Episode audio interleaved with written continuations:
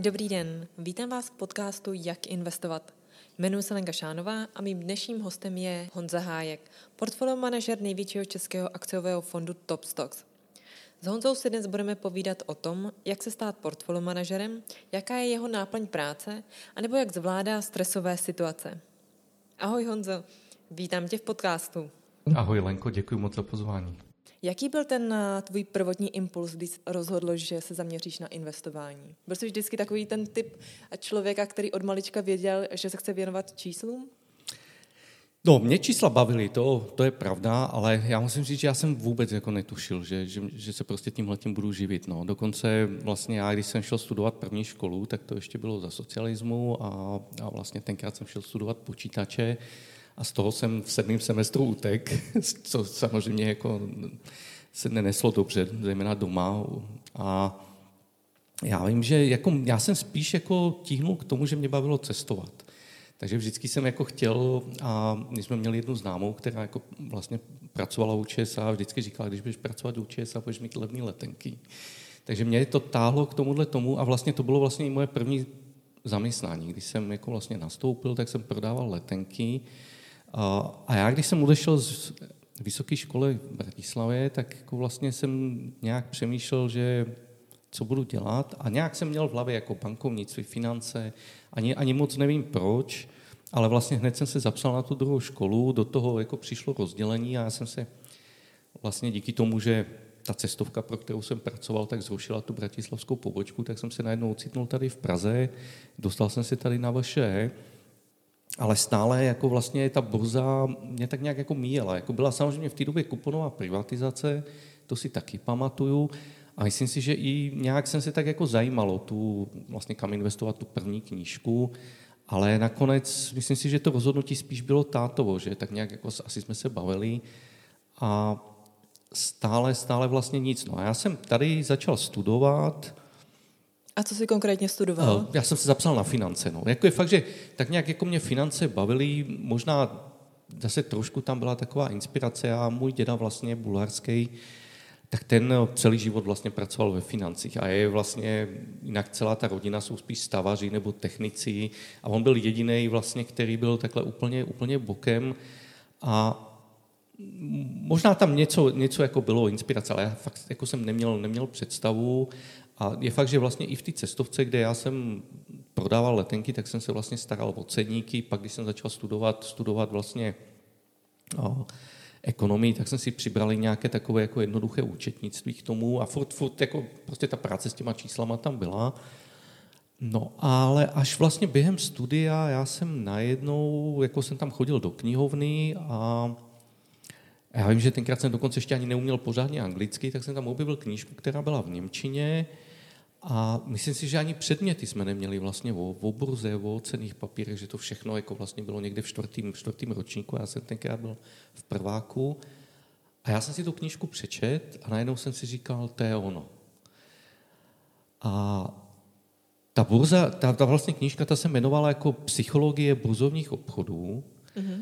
a vlastně popisovala ten proces toho, že co člověk by měl dělat, aby se stal investorem, a musím říct, že mě to tak jako sedlo, protože ty už to zmiňovala, já jsem vlastně hrával šachy a musím říct, že strašně dlouho jsem dokonce i zvažoval takovou tu nějakou kariéru profesionálního šachisty a bylo mi blízky, jako vlastně takový to nějaký samostudium. Asi jsem nikdy moc nebyl, nebyl salesmanem, že jsem se spíš jako učil, takže pro mě nebyl problém, jako když mě někde nechali s knížkou v koutě, tak já jsem se vždycky jako dokázal zabavit. No a tam, tam já vlastně jsem něco našel, že, že mi to tak jako strašně připomínalo vlastně ty šachy, no, že ta činnost nebyla jednoduchá, nebyla jednotvárná. A, a já jsem najednou jako si říkal, to je ono, a dokonce vlastně to dospělo až k tomu, že jsem odešel z té cestovní kanceláře a od té doby vlastně jsem se systematicky začal směrovat tímhletím směrem. Začal jsem se zajímat o obchody, o obchodování s akciemi, vlastně našel jsem si první práci ještě během školy. A to byla jaká? Já jsem nastoupil vlastně do prvního zaměstnání a svým způsobem, jako, já vím, že tenkrát jsem tam někde na škole viděl inzerát, že oni hledali vlastně na výpomoc během prázdnin vlastně studenta do back officeu, to znamená na vypořádání obchodu. Mm-hmm. A já, jako, jak jsem prostě tím byl úplně nadšený, tak jsem říkal, no já se hlavně musím dostat do nějaké firmy a pak jako se tam nějak udržím. Takže jsem to vzal a jsem tam vlastně nastoupil a oni, oni si mě skutečně po těch dvou měsících, co jsem tam byl vlastně na, uh, během těch prázdnin, tak si mě tam nechali a já jsem postupně, postupně vlastně začal se posouvat na jiné pozice a tam jsem vlastně poprvé přičichnul k tomu, že uh, jsme začali dělat nějaké obchody. Byla to, byl to úplný začátek Bruzy, to, to ještě vlastně bylo období, kdy že jo, teď jako burza je kontinuální, obchoduje se každý den, ale to, to bylo období, kdy se obchodovalo dvakrát denně, byla jedna fixace a, a vlastně tři dny jsme čekali na, na další obchodování. Úplný začátky. No ale vlastně byl jsem u toho, měl jsem vlastně to štěstí, že v těch 90. letech jsem se najednou jako vlastně k téhle profesi dostal.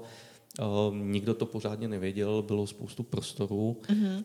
No a ale kdybych, kdybych to řekl, tak vlastně ta, ten impuls vznikl z jedné knížky, no, z mm. přečtení jedné knížky. Já jsem si říkal, tohle, tohle zní jako velice zajímavé a tím bych se chtěl živit. A samozřejmě v té době jsem zdaleka neměl tu představu o tom, co všechno to povolání. Éru jsi byl akciový analytik, pak prop trader a pak si se stal uh, portfolio manažerem. Hmm. Jaká je taková ta cesta podle tebe, uh, jak se dostat uh, na pozici portfolio manažera?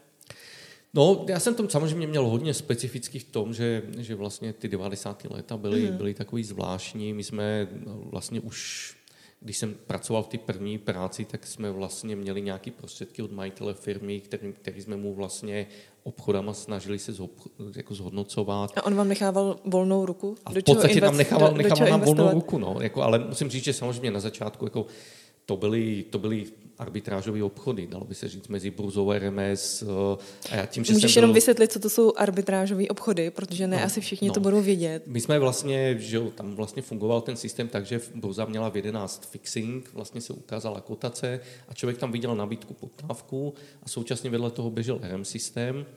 No a ta výhoda vlastně byla v tom, že RM systém měl vlastně vypořádání okamžitě. To znamená, když člověk ten den koupil, tak okamžitě ty papíry mu přistali na účtu, zatímco mm-hmm. na burze se obchoduje s eh, vypořádáním, tenkrát bylo T plus 3.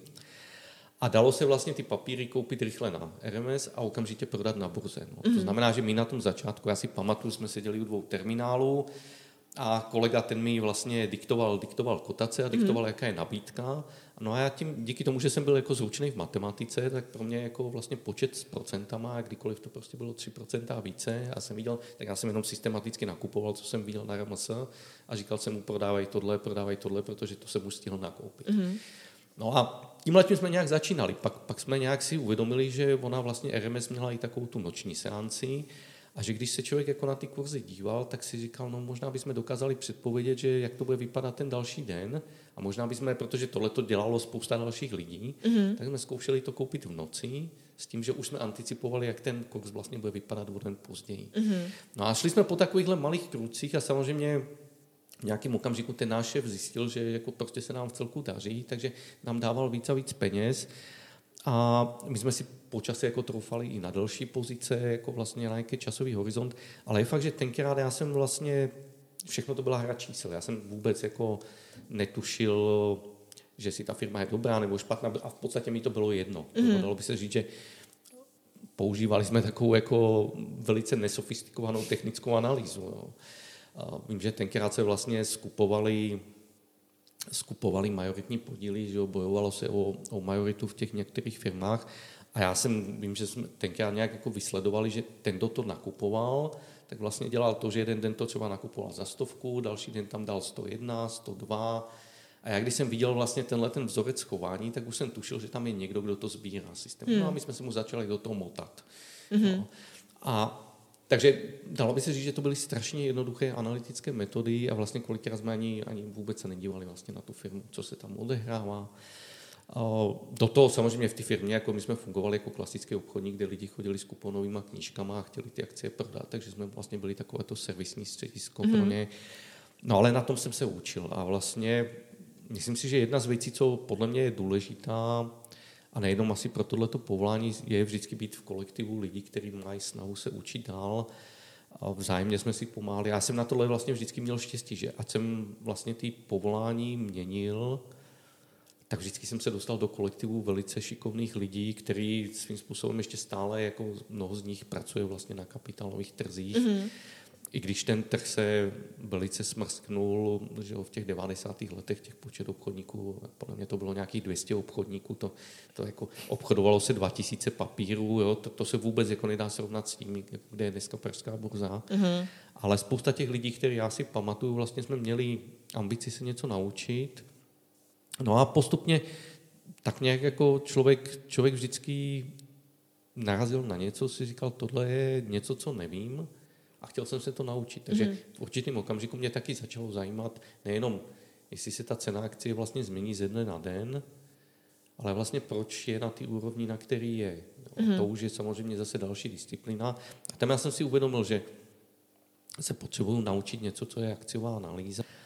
A zase, zase jsem měl vlastně štěstí, že díky tomu, jak ta volnost byla, vím, že tenkrát, vlastně to byl 90. asi pátý rok, najednou jsem přiletěl někdo ze San Franciska a učil úplně jako vlastně na tu dobu unikátní novou oceňovací metodu. Já vím, že ještě ani tenkrát jsem pořádně jako anglicky neuměl, ale prostě jsem si v práci řekl, tak mě tam pošlete, já se to chci naučit.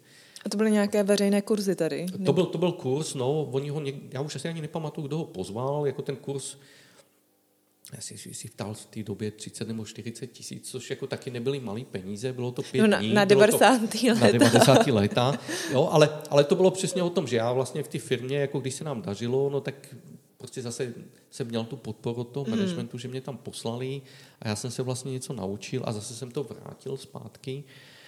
A takhle vlastně po nějakých drobných krucích mm. jako člověk postupoval, ale samozřejmě v určitém okamžiku já jsem si začal uvědomovat, že vlastně to kouzlo toho investování ani není o tom prostě dělat to množství obchodů ze dne na den, protože de facto pak člověk ani nemá prázdniny, ale přijít na to, že prostě jestli ta firma je dobrá nebo špatná, kam se bude vyvíjet. Mm. No a odtud se vlastně vyvíjela ta moje analytická kariéra, že já jsem pak v nějakém okamžiku si říkal, dobře, ale pak já musím jít teda pracovat mm. do firmy, kde jako vlastně ty analytiky zaměstnává, abych se pořádně naučil vlastně tuto tu analytickou práci. No a to byla vlastně moje první změna povolání a je fakt, že já jsem vlastně ty první, první, druhá, vlastně první tři, čtyři práce jsem vždycky zůstal jenom dva roky. No, mm-hmm. Na tom mhm. začátku to bylo skutečně mm-hmm. tak, že jsem se dostal na nějakou úroveň a už jsem si říkal, už bych potřeboval jít zase do kolektivu jiných lidí, který zase jako mě posunou trošku někam dál. Mm-hmm. Takže to, to pro mě byly ty změny, ale už já, já jsem asi celou dobu a samozřejmě, že člověk měl nějaké vlastní úspory a na těch, na těch jsme se učili jako všichni. Jo, to je podle mě jako asi, asi nejlepší škola vlastně v investování je to, že, že se člověk jako může učit na vlastních penězích a já jsem vždycky říkal, že je tam jedna strašná vel, velká výhoda, jo, že když to člověk dělá hned na začátku, tak to dělá s málo penězma. To znamená, mm-hmm. jako se učí na málo penězích, ale jednou jako bude vydělávat hodně peněz. A tam může pak důležitý vlastně si to naučit. No a investování je jako taková, jako, má to takový to hezký, hezkou pointu, že vlastně když to člověk udělá dobře, no tak vydělá, a když to ne, neudělá dobře, tak se z toho něco naučí. Mm-hmm. Jako, takže je to svým způsobem taková jako win-win situace, jo? ale musíš být schopná jako si vlastně i z těch svých chyb jako vlastně se neustále učit. Mm-hmm. Tak uh, ty jsi pak přišel teda na pozici toho akciového analytika a z té pozice akciového analytika se přešel na prop tradera. Ještě ne, já jsem vlastně, když jsem skončil uh, analýzu, tak já už jsem chtěl jako vlastně do portfolio managementu. Mm-hmm. Já jsem nastoupil v roce 99 do ING Asset Management, vlastně už jako portfolio manažer. Mm-hmm. A začal jsem řídit první fond, ING Český akciový fond. Vlastně to bylo já jsem nastoupil v červenci 99, vlastně odcházelo tam tak Pavel Kohout a já jsem ho vystřídal a dva roky jsem tam vlastně pracoval jako portfolio manažer. Zažil jsem si vlastně internetovou bublinu se vším všudy a, a skutečně zase to byla jako pro mě, pro mě velká škola. Ale v nějakém okamžiku já jsem zase vnímal to, že ten český trh jako se skutečně smrskával a já během těch dvou let, co jsem tam vlastně působil. A ty si teda obchodoval jenom české akcie? to byl původně jako vlastně jenom český mm-hmm. fond. Oni byli vlastně dva. Jeden byl ING český akciový a druhý byl BBL, mm-hmm. to je vlastně belgická banka, Bank Brussel Lambert, nebo nevím, jestli ještě stále existuje, si už není sloučená, ale oni vlastně měli český fond taky jako jenom na české mm-hmm. akcie, což že jo, z dnešního pohledu nám přijde jako unikátní, ale tenkrát jako skutečně existovaly fondy, které mohly investovat jenom do českých akcí, protože tady bylo tolik společností, mm-hmm. to portfolio mohlo být diversifikované. Já jsem ho řídil, ale pamatuju si, že někde jako už v tom roce 2001 vlastně ty firmy postupně začaly mizet a my jsme došli k závěru, že musíme to portfolio rozšířit o Polsko, Maďarsko, a já jsem si uvědomoval, že vlastně ten vývoj tady jde jako směrem, kde to vlastně jde trošku i proti mně. Pak bohužel se tam teda staly nějaké věci i v, v té firmě a já jsem jako radši, radši vlastně odešel.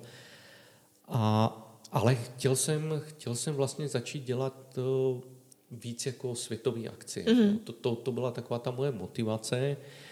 A vím, že tenkrát, jako vlastně, když jsem odešel, tak jsem se taky rozhodoval, jestli jít prostě někde a lákali mě zase do asset managementu, ale byla jediná činnost, kterou já jsem nikdy jako úplně nedělal a to byl prop trading, kde vlastně člověk dostane svým způsobem to bylo trošku podobné vlastně tomu, co jsem dělal úplně na těch začátcích. Mm-hmm.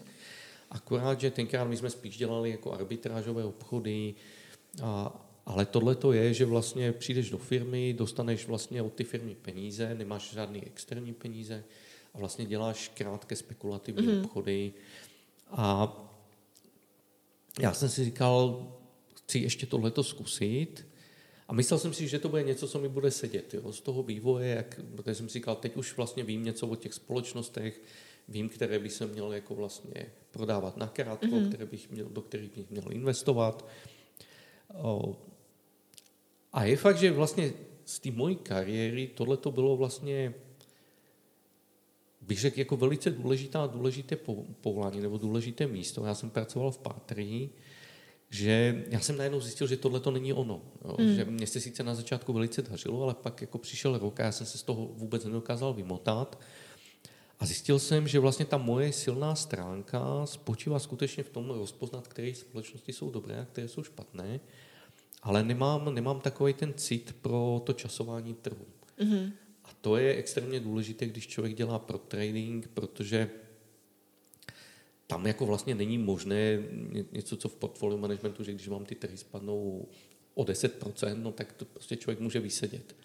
Jo, v prop tradingu ne, protože si projde vlastně celý ten svůj limit, který jako na ten rok má a vlastně když tu ztrátu musí zavřít, no tak svým způsobem už nemůže obchodovat. Mm.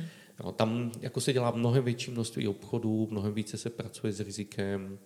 A já jsem prostě v tomhletom, na tomhletom místě jsem najednou si uvědomil, že tohle to nemůžu dělat. Že hmm. skutečně to není, není něco, co mi sedí. A vlastně jsem od tam teď odešel, do toho, do toho mi vlastně ještě přišla, přišla epizoda, že moje manželka vlastně tenkrát šla pracovat, ex-manželka šla pracovat do Paříže a já jsem odjel za ní. Udělal jsem si vlastně takový ten první sabbatical, nebo jediný sabbatical year a zkoušel jsem se prosadit tam. Ale mm-hmm. to už jsem jako cíleně věděl, že chci zase zpátky do asset managementu a chci být u těch dlouhých investic, kde vlastně člověk vybírá dobré společnosti a vlastně investuje v dalších horizontech. No a mně se tam v Paříži jako nepovedlo se prosadit, částečně asi i díky tomu, že vlastně když jsem přijel do Francie, tak jsem francouzsky neuměl. A i když jsem si tenkrát asi možná naivně myslel, že já vlastně díky tomu svému původu a pro francouze to asi znělo trošku jinak než tady, ale já jsem jim tam vždycky říkal, no já umím čtyři východoevropské jazyky, no, což byla čeština, slovenčina, bulharština, ruština.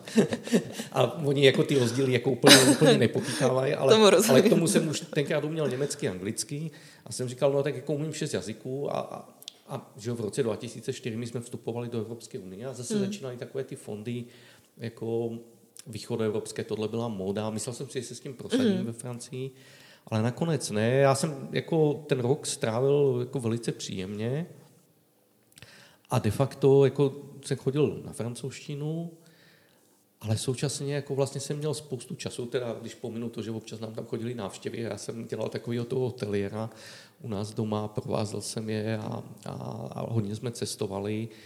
ale mohl jsem se věnovat vlastně studiu nových věcí. Mm-hmm. A vím, že tenkrát jsem vlastně začal studovat farmaceutický sektor, a, a proč vlastně, právě farmaceutický sektor? Já jsem právě jako si říkal, no teď mám spoustu času. Protože pro člověka, který nemá jakoby moc blízko no. a, jako k lékařství, no. tak já je to viděl, celkem obtížný práce, obor. Jako člověk má jako, je strašně těžké jako něco studovat. Hmm. To, podle mě právě ten sabbatical je jako úplně skvělý, že najednou člověk není pod žádným tlakem a já jsem skutečně měl čas vlastně si říct, dobře, no tak dokud jako to nepochopím, tak se prostě v tom budu hrabat. A, a samozřejmě my jsme měli nějaké svoje úspory, které jsme si zpravovali, ale svým způsobem já jsem skutečně byl jako pán domácí a měl jsem, měl jsem vlastně to odpoledne vždycky, vždycky vlastně čas na nějaké studium. A svým způsobem jsem se připravoval na to, že jednou se vlastně do asset managementu budu chtít vrátit a abych se něco naučil. Hmm. No. A a já už ani přesně nevím, co bylo to taková ta myšlenka, že proč právě farmaceutický sektor, ale bylo to pro mě něco, co jsem si říkal, že je to těžké, mm-hmm. ale je to takové téma, že tak nějak jsem vnímal, že všichni stárneme a, a svým způsobem, když se jako na to tělo podívám, tak jako ty součástky se postupně tam někde začnou kazit a je bude potřeba vyměnit, že to nebylo jenom farmaceutický sektor, mm-hmm. vlastně díval jsem se celý zdravotnictví, že jo, to jsou i nějaký medical technologies, kloubní náhrady, zubní protézy a tak dále. Mm-hmm. Ale snažil jsem se pochopit vlastně, jak to tam funguje. No a to, bylo, to byla část takového mého jako samostudia. No a pak, když jsem se vrátil vlastně do Čech, tak jsem spoustu těch věcí, které jsem tam tenkrát nastudoval, tak jsem mohl používat. No. Mm-hmm. To mhm. znamená, že ono vlastně v tomhle povolání člověk nejenom to, co dělá jako v práci, ale vlastně i to, co se učí na vlastních mm-hmm. investicích, je to takový neustálý jako prolínání se, mm-hmm. který, který, který se dá použít. No. A tak po, po té Francii jsi se vrátil teda do Čech a založil si uh, fond Top Stocks? Nebo ještě, ještě, ještě, ještě byla kousek malá oklika, protože samozřejmě já, když jsem sondoval, tak jako vlastně tady ty místa nebyly, on ten trh se neustále smrskával, vlastně to byl rok 2004, my jsme 2003 končila vlastně recese, ale já jsem nastoupil vlastně v České spořitelně na pozici stratega. A ta mm-hmm. role toho stratega byla, já jsem samozřejmě říkal, že jako asi, asi nejsem schopen psát jako velký strategie na všechny regiony, ale jsem si to představoval tak, že vlastně budu dělat analýzy a vždycky budu chodit s nějakýma jako investičníma nápadama a budu udržovat modelové portfolio. Mm-hmm. No a ty portfolia vlastně byly tři, jedno bylo na Ameriku, jedno bylo na Evropu, jedno bylo na východní Evropu, vždycky to mělo po osmi společnostech, nebo maximálně osm společností, ale tam už se vlastně celá ta moje filozofie, která se budovala po ty roky, jak já jsem si říkal, jak já bych si chtěl zpravovat svoje vlastní peníze, mm-hmm. tak se začala do toho jako vlastně promítat. Všechno to, co jsem se naučil. No a uběhl asi roka půl a jako uvnitř banky vlastně s tím byla, s tím byla v celku spokojenost, ale nám se to moc nedařilo prodat, protože lidi jako nebyli moc zvyklí obchodovat. Mm-hmm. I v roce 2000 5, 6, 2000. No, a spíš jako ten požadavek byl jiný. Oni říkali, nám se ty nápady líbí, ale my bychom chtěli, aby nám to ještě někdo jako vlastně dělal. No. Což jako je samozřejmě přesně ta cesta k tomu založení mhm. fondu. Mm-hmm. A a já jsem říkal ano, však to, to, to, to jsem prostě vždycky chtěl a ono samozřejmě i z pohledu jako komerčního to dává mnohem větší smysl, mm-hmm. no, protože když člověk vlastně vymýšlí ty nápady mm-hmm. a mhm. ty nápady někomu dává a vlastně ta společnost má příjem jenom vlastně z těch obchodů, tak je to podstatně menší příjem, než když jako vlastně mm-hmm. si beru poplatek za zprávu těch aktiv. No a No, takže my jsme to zkusili, ten fond se překlop, jako vznikl najednou. Mm-hmm. Já si pamatuju, že to bylo jako v celku fakt rychlý, že sice, sice jsme se nějak jako na o tom bavili, a tak dále. A pak najednou Ale to byla, to, byly, to byla ta podpultovka, ne? Jak jsi říkal jednou. Byla ta podpultovka, no. no. A ono, ono to skutečně tak bylo, že jako prostě my jsme měli tu poptávku tak nějak jako prostě klienti privátního bankovnictví, nějaký klienti, co který měli peníze, ale nechtěli se, nechtěli se vlastně tomu sami věnovat. A, a oni mi najednou prostě, já si pamatuju, myslím, že to byl červen a mi říkali, hele, jako ten fond, jako už podáváme žádost a koukej, koukej něco vymyslet. Já jsem najednou 1. srpna nastoupil a 28. srpna ten fond vznikl. No, to znamená, samozřejmě měl jsem tu výhodu toho, že vlastně existovaly ty existovaly vlastně ty modelové portfolia, mm. ale já jsem věděl, že už to chci udělat jako americko-evropský fond, že už tam moc jako ty východní Evropy dávat nechci. A já samozřejmě, jako musel jsem velice rychle vymyslet vlastně tu strategii, když člověk tak jako nějak v hlavě nosil, že jak by si to představoval, mm-hmm. tak vlastně ten fond vznikl ve velice krátkém období. Musel jsem ho rychle naplnit jako myšlenkama. No a a ještě, ještě navíc jako skutečně vznikl tak, že nikdo jsme prostě nevěděli od začátku, jestli to bude úspěšný, to znamená, to znamená, že vlastně ani ten fond se jako moc veřejně nenabízel. Mm. sice existoval, ale nebyl moc nabídce český spořitelný.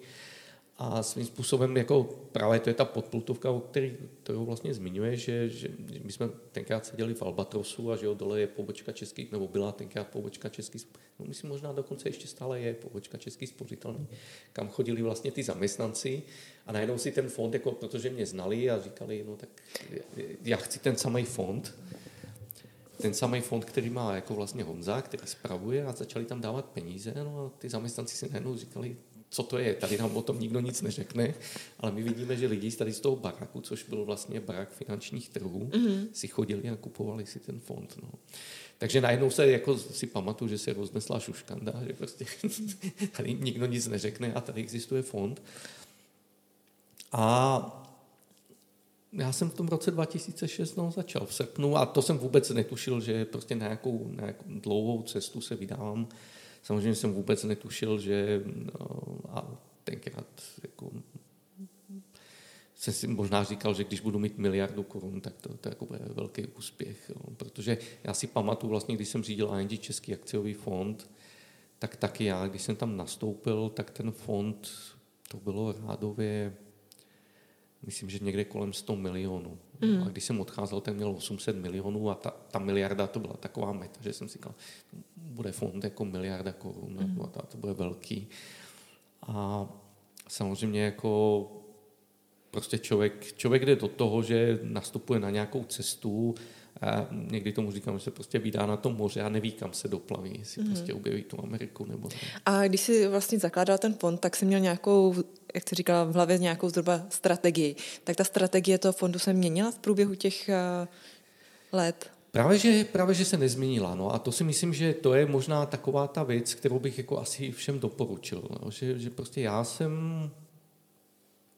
prošel několik povolání a různých pozic a vlastně během té doby mm-hmm. jsem si nějakým způsobem dával dohromady tu investiční strategii a myslím si, že to, to jako svým způsobem pro ten úspěch toho fondu bylo strašně důležité. Vlastně postavit si strategii, kterou, který člověk věří, nestratí v ní důvěru a je schopen jako vlastně si, si snažit jako naplnit. Hmm. A může, nemají tušení? No, já, já jsem jako od začátku jsem spíš šel cestou toho, že jsem si říkal, já chci mít jako koncentrované portfolio, chci tam mít méně společností. Těch máš 25. Je jich tam 25. Typicky jako řekněme fondy, které investují ve Spojených státech nebo na vyspělých trzích, tak kolikrát jako to mývá 200 a více společností. Jo? Že ty fondy jsou víc diverzifikované. Ale mně se spíš líbila ta cesta toho dávat tam malé množství společností a říkal jsem si, to je vlastně takový ten tlak, aby se člověk snažil vybrat jenom ty nejlepší myšlenky, které ho napadnou. Mm-hmm. Jo, že spíše více jako vlastně analyzovat, ale udělat, udělat jenom pár investic, vlastně jenom ty nejlepší investice. No a měl jsem jasnou představu, jsem si říkal, ano, já prostě chci mít tam takové ty firmy, které budou dlouhodobě úspěšné, třeba klidně sedět a, a mám tam ještě vlastně doteďka, teď už mě 14 let vlastně existence fondu, ještě stále tam mám, myslím, že dvě společnosti, které jsou tam od začátku. Jo, že, jsem je, že jsem je stále neprodal a tohle byla, tohle byla vlastně ta moje vize. Pak samozřejmě byly tam věci, které jsem si říkal tenkrát vlastně a, a ještě dlouho to platilo. My jsme si říkali, budeme konvergovat do Evropské unie, koruna si bude mít tendenci posilovat. A já jsem vlastně to měnové riziko chtěl z toho odstranit a nechtěl jsem jako vůbec jako spekulovat na nějaký pohyb měn. Snažil jsem se vlastně odfiltrovat všechny, všechny ty možné rizika, kde bych jako mohl ty chyby udělat. Mm-hmm. No a soustředit se jenom na to, co jsem si myslel, že je ta moje schopnost, kde jako vlastně dokážu přidat hodnotu, nebo budu schopen přidat hodnotu, a to je to identifikovat kvalitní společnost, a pak se na tom jejím podnikání dlouhodobě podílet. Mm. A jak dlouho máš v průměru akcie? No. A samozřejmě a i to tenkrát, jako vlastně, když jsem nad tím přemýšlel, tak ten obrat mě jako nenapadl. Ne, nevěděl jsem, že to bude, že to portfolio se vlastně za tu historii, když se teď podívám, otočí vlastně jednou za 6 let. Mm-hmm. To mhm. znamená, já udělám zhruba 4, 4,5 měny za rok a jednou za 6 let se to portfolio de facto otočí. Mm-hmm. Ale tak je to tak, že jsou roky, já vím, že myslím, že to byl rok 2011, kdy jsem udělal třeba 9 změn a pak rok později jsem neudělal nic. Mm-hmm. Letos samozřejmě taky, letos vlastně těch změn, já myslím, že už je aspoň 8. Mm-hmm. Že prostě někdy, někdy ten rok je jako vlastně těch příležitostí je víc a někdy, někdy prostě jsem s tím portfoliem spokojený a ty změny nedělám. Ale spíš ta moje snaha byla jako vlastně skutečně snažit se tam dostat jenom ty nejlepší věci, co jako vlastně mě napadnou. Hmm. A můžeš zmínit několik akcí, který, které teď držíš? Jo, jo, určitě, určitě. No. Já vím, že držíš Marriott. Teď nově, já jsem vlastně spoustu věcí, co jsem nakoupil, tak souvisí s cestovním ruchem. Hmm. Takže mám tam Marriott, mám tam uh, Ryanair, mám tam British Airways, vlastně mm. věci, které jsou z cestovního ruchu. Uh, koupil jsem uh, vlastně takové, mám tam dost velké zastoupení restaurací, mhm. Starbucks, mm. uh, vlastně Compass Group, to ani, ani nejsou restaurace, ale spíš takový ten catering, mm. uh, kdekoliv firmy, stadiony, uh, pak, že Compass Group je vlastně znám protože, bože, jak se to jmenuje? To je taková ta... Oni mají spoustu těch brandů, ale jeden ten brand je jako hodně známý tady, no a teď se nespomenu. Dobře, to je jedno. No. Uh, Mýval jsem tam technologické firmy, ty, jako teď už vlastně Microsoft jsem tam měl nějakou dobu, Apple jsem tam měl, Facebook, to jsem všechno prodal. Teď tam mám spíš, mám tam biotechnologické firmy dlouhodobě, mm-hmm. to, to je vlastně právě to, co jsem si z toho Paříže vlastně přines, je ten dlouhodobý zájem o vývoj nových léků. Mm-hmm. No, takže tam mám Sarepta Therapeutics a Gios, vlastně dvě firmy, které jsem prezentoval na České investiční konferenci. Mám tam Bristol Myers, vlastně taky, to je farmaceutická firma, kterou jsem prezentoval. No. Kde, kde hledáš třeba inspiraci pro nové akcie? Mm-hmm. Ty ty přednášíš na České investiční konferenci, už si tam přednášel vlastně sedmkrát. A ta konference je zaměřená právě na investiční typy. A inspiroval se s nějakými řečníky? Jo, jo, já, jako, to je jedna z věcí, co mám strašně rád, že, že vlastně tady se vytváří nějaká komunita, my, my, my jako vlastně vzájemně se ovlivňujeme, to si myslím, že, že ano. A vlastně já vždycky se těším na to, že, že natáčí se ještě u toho rozhovory, že člověk jako vlastně slyší zajímavé myšlenky, pak eh, jsou tam, jsou tam vlastně prezentace, jsou workshopy, na které vždycky se snažím chodit. A to je, to je právě to, co si myslím, že, je, že v tom povolání je důležité. Vlastně neustále se nechat něčím inspirovat. Hmm.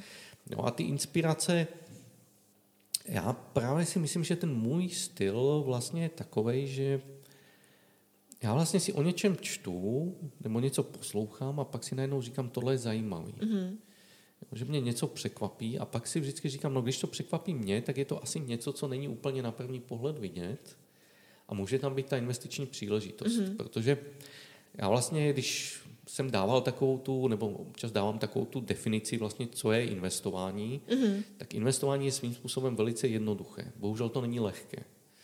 Jo. Ale ta jednoduchost spočívá v tom, že vlastně k tomu, aby člověk byl úspěšný, tak potřebuje udělat jenom dvě věci. Jo, objevit dobrou společnost a objevit ji dříve, než to objeví všichni ostatní. A když si formuješ tady tu investiční jakoby myšlenku, tak eh, mě by zajímalo, mluvíš o tom eh, s ostatními ještě předtím, než tu společnost nakoupíš, anebo až ve chvíli, kdy ji máš eh, v portfoliu? Různě. Samozřejmě jako záleží, tam vlastně člověk konfrontuje, konfrontuje ty názory. Mm-hmm. Jo, já jako typické věci, které dělám, je, že, že potřebuji najít vlastně ten si nadefinovat ten názor, jak vypadá, nebo jak si myslím, že bude ta budoucnost té společnosti vypadat, ale současně taky potřebuji znát, co si ten trh myslí, že jak, jak to, protože tam je potřeba mm-hmm. najít ten rozdíl. A v tom jako samozřejmě, že můžu se ptát ostatních lidí, někdy to člověk vyčte, já typicky jako jsem si vždycky hledal analýzy, jako jedna, která je jako vlastně na prodej těch akcí, druhá, která je na nákup. Mm-hmm. Abych slyšel ty argumenty, vlastně, které jsou pro a proti. A člověk si pak dělá vlastně ten obrázek a si říká, no tady je ta příležitost, protože že jo, vlastně když to dostanu do toho příkladu, tak letos vlastně ty největší pří, příležitosti jsem viděl v tom, že když jsem se díval vlastně na společnosti, co vyvíjely vakcíny, tak ten trh jako v celku asi správně předpokládal, že ty vakcíny budou úspěšné a že nám pomůžou, mm-hmm. protože se to objevovalo v těch valuacích, v tom ocenění těch společností, v kurzech akcí, všechny ty akcie vyletěly. No ale vedle toho byl právě celý tenhle ten sektor jako hotelů a leteckých společností, který ležel někde dole. Jak kdyby ta vakcína neměla být úspěšná, jak kdyby my jsme se měli šanci mm-hmm. vrátit zpátky k nějakému normálnímu fungování. No a ten můj vlastně investiční nápad spočíval v tom, že já jsem si říkal, no tak dobře, pokud ta vakcína bude úspěšná, tak my máme šanci se vlastně vrátit do normálu a pak samozřejmě tyhle ty společnosti budou mít úplně jinou ziskovost, než mají teď v tom roce, kde vlastně se skoro necestuje a taky se budou obchodovat na jiných cenách. No mm. a mhm. vlastně v tom, v tom je ten princip ty investice. Mm. A já když se vrátím k těm investičním typům, tak eh, ty jsi zmiňoval, že eh, vlastně analýzy. Jaké konkrétní analýzy třeba používáš? Mhm. No to je podle mě zase dobrá věc, kterou by si člověk měl uvědomit, že nějakým způsobem to souvisí se stylem. Já právě jako i, i tady vlastně, když pozoruju tu naši komunitu, tak um, ty lidi mývají různé styly. Jo. Každý, mm. každý vlastně si vy, vypracuje něco a já vlastně jsem si celou tu svoji práci přizpůsobil tomu, co jako vlastně hledám. Jo, to znamená, že i, i z toho začátku jsem se, viděl jsem, že to dělám sám, je strašně těžký vlastně obsáhnout celý trh mm. jako samostatně. Že teď aspoň už jsme vlastně nějaká skupina v rámci STZ Management, protože nás spojili vlastně týmy dohromady. Už mám dalšího kolegu, s kterým můžu konzultovat vlastně nějaké nápady. Dokonce máme i juniora vlastně v práci, jo. všechno se to mění. Ale na tom začátku já jsem si říkal, no já potřebuji mít dobrý kontakty na brokerské společnosti. A oni samozřejmě, ty brokerské společnosti, každý den vyjde spousta analýz. Mm-hmm. Jo. Ale to člověk jako prostě nechce pročítat jo, a, a zjišťovat. Ale učil jsem vlastně ty svoje kontakty tomu, že co já vlastně hledám. Aby mm-hmm. oni rozuměli vlastně tomu, co jsou ty, co jsou ty věci, protože vlastně v tomhle povolání jedna z důležitých věcí, kterou jako člověk musí pochopit, je, že čemu má věnovat svůj čas. Mm-hmm.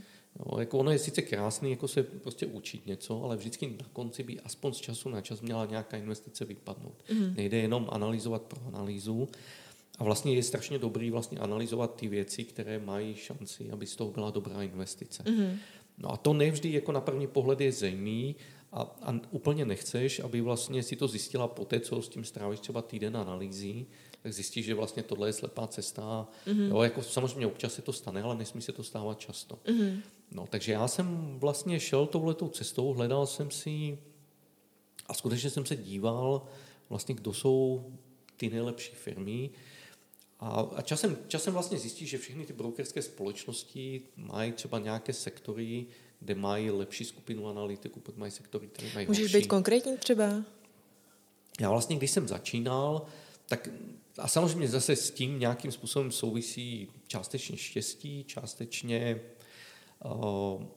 řekněme to, ta moje nějaká historie, že ještě když jsem pracoval v ING, tak jsem si nějaké brokery pamatoval, ale třeba broker, který se jmenuje Kaven, tak vlastně to je absolutně neznámá společnost tady, tady v Čechách, tak oni vlastně na přelomu, jako vlastně když byla internetová bublina, tak byly chvíli vlastně Societe Generale. A pak mm-hmm. vlastně, když Societe Generale koupila komerční banku, no tak vlastně se tady ty salesmeni objevili a začali ten research nabízet. A já jsem tenkrát zjistil, že oni jsou velice dobrý právě v tom těch analýzách toho zdravotnického mhm. sektora, mm. že to je, to je vlastně jedna z věcí, na kterou se specializovali, snažili se tam vlastně přitáhnout nejlepší lidi, vybudovat si expertízu.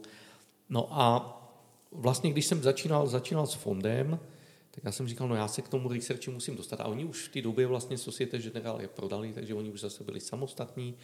Už jsem k tomu, k těm analýzám neměl přístup. A tak, tak jsem jim prostě napsal. No a svým způsobem možná to bylo trochu štěstí. Vlastně a já jsem viděl, že oni měli v Evropě ještě konferenci. Já jsem mm. napsal, že, že teď začínám s fondem a, a, a že bych chtěl ten jejich research číst a že mají konferenci, jestli bych tam na tu konferenci do Londýna nemohl. A, a oni mi odepsali, že jo.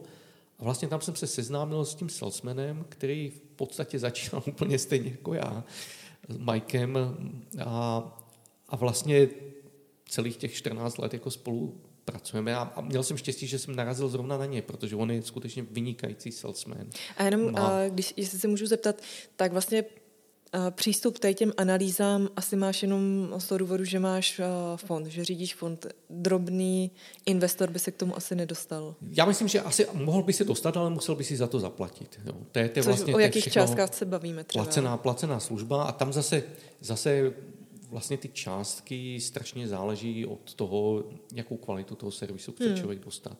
Pokud je to podle mě, pokud je to jenom čistý, čisté analýzy, že, že dostane člověk přístup do těch databází, tak myslím, že to začíná někde na 10 tisíc dolarech. Měsíčně nebo ročně? ročně. Za rok, no. Ale jako takový ten plný servis a, a to samozřejmě já ještě stále nikdy nemám plný servis, protože o, vlastně takový ten nejlepší servis je, že, že člověk má kdykoliv tomu analytikovi zavolá, no, tak on mu zvedne telefon, to je, to je něco, co já zase úplně nepotřebuju, mm-hmm. tak já ani netuším, jako kolik, kolik se vlastně za, ten, za tenhle ten nejvyšší, mm-hmm. jako nejvyšší skupinu platí, ale řekněme, takový ten plný servis začíná někde na 100 tisících dolarech a víš, zase podle kvality. Podle a co, obna, co obsahuje? A tam už vlastně člověk jednak má právě toho salesmana, jako dedikovaného, a přístup na konference, přístup ke všem možným eh, konferenčním hovorům. Mm-hmm. A samozřejmě není, jako já z času na čas, jako když potřebuju, tak, tak prostě řeknu, že bych si chtěl s tím letím analytikem promluvit, ale není to tak, že bych s ním mluvil jako každý týden. Mm-hmm. No. Takže jsou to tenhle ten typ služeb, ke, který já se, ke kterým já se vlastně dostanu. Zase jedna z věcí, co, co, co třeba nemusím už vůbec teď dělat, je, že já si vlastně nedělám finanční modely sám. Mm-hmm. No, to, že bych musel vlastně všechny ty data dostat do Excelu a, a prostě si kompletně udělat na začátku jenom schromáždit ty data vlastně od té společnosti.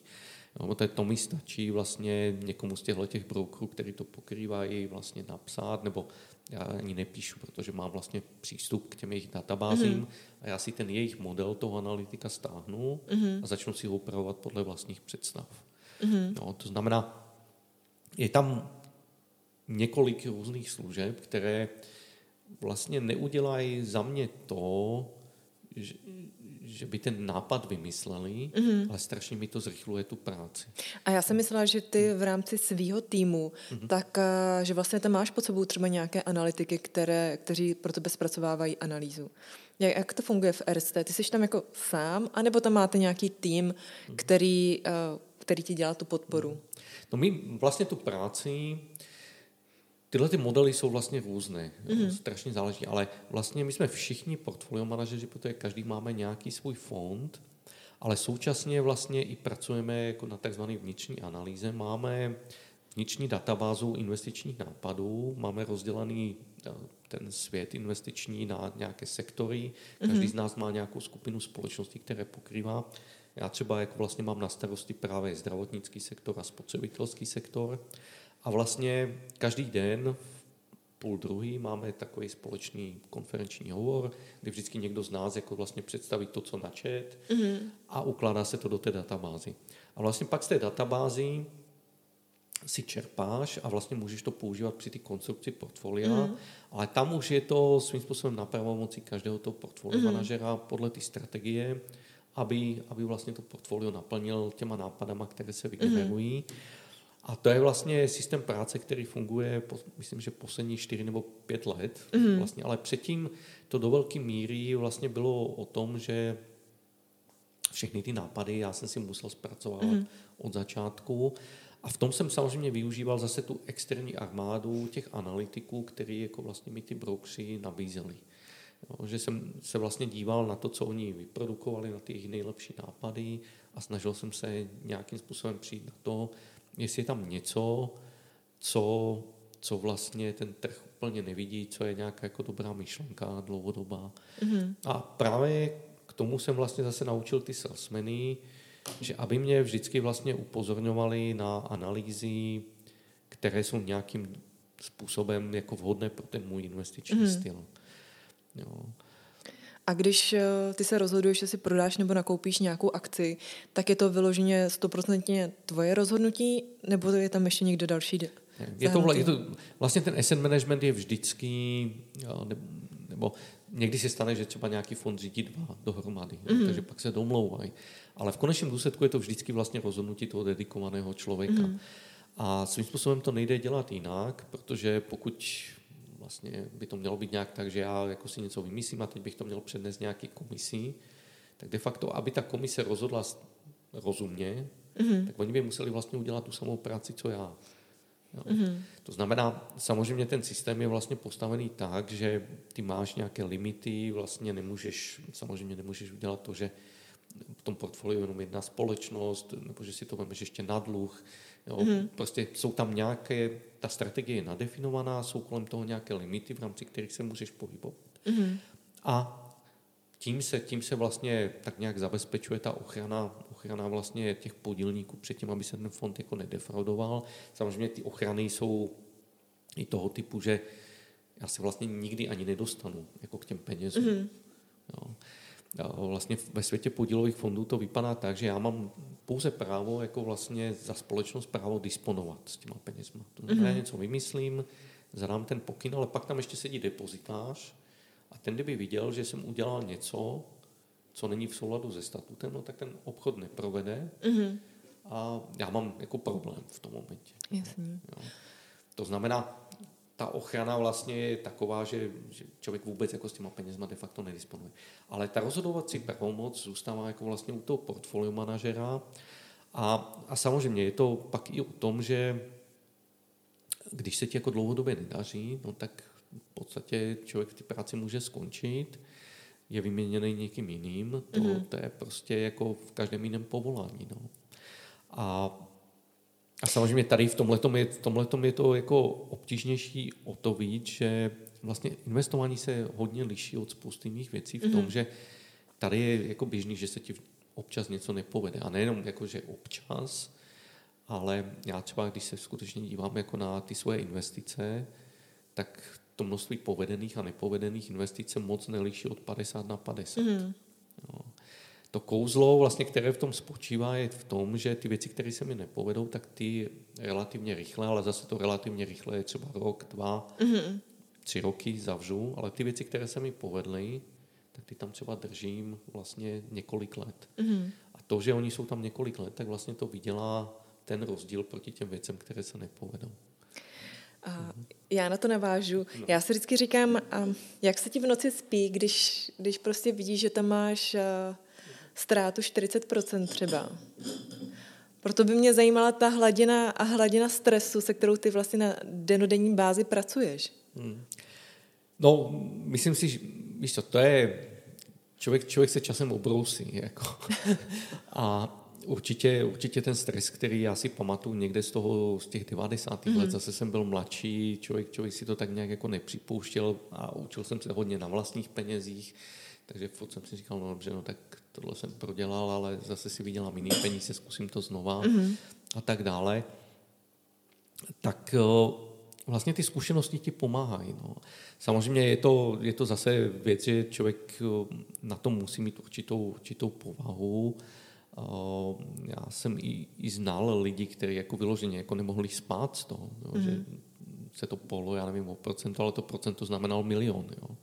A, no právě, a, a, a oni byli když špatný, mluvíme no, o, no. o tvém fondu, k, No, který no. má hodnotu 16 miliard, tak No. tam, když se to propadne o 40%, tak to není propad eh, v řádu No, ale- několika milionů. Ale je to tak, že člověk si to přesně jako musí, musí takhle uvědomit. Já furt pracuji s procentama. No. De facto se nedívám na to, že jestli jsem vydělal milion nebo 10 milionů nebo 100 milionů a to samý i prodělal, protože že jo, ty jsi to vlastně zmiňovala, těch klientů je tam asi 70 tisíc a nikdo tam tu miliardu nemá. Jo. Je, to, je to prostě a samozřejmě všechny, všechny to bolí, bolí to i mě, protože já tam mám svoje vlastní úspory na penzi, takže, takže to vnímám úplně stejně jako všichni ty klienti, ale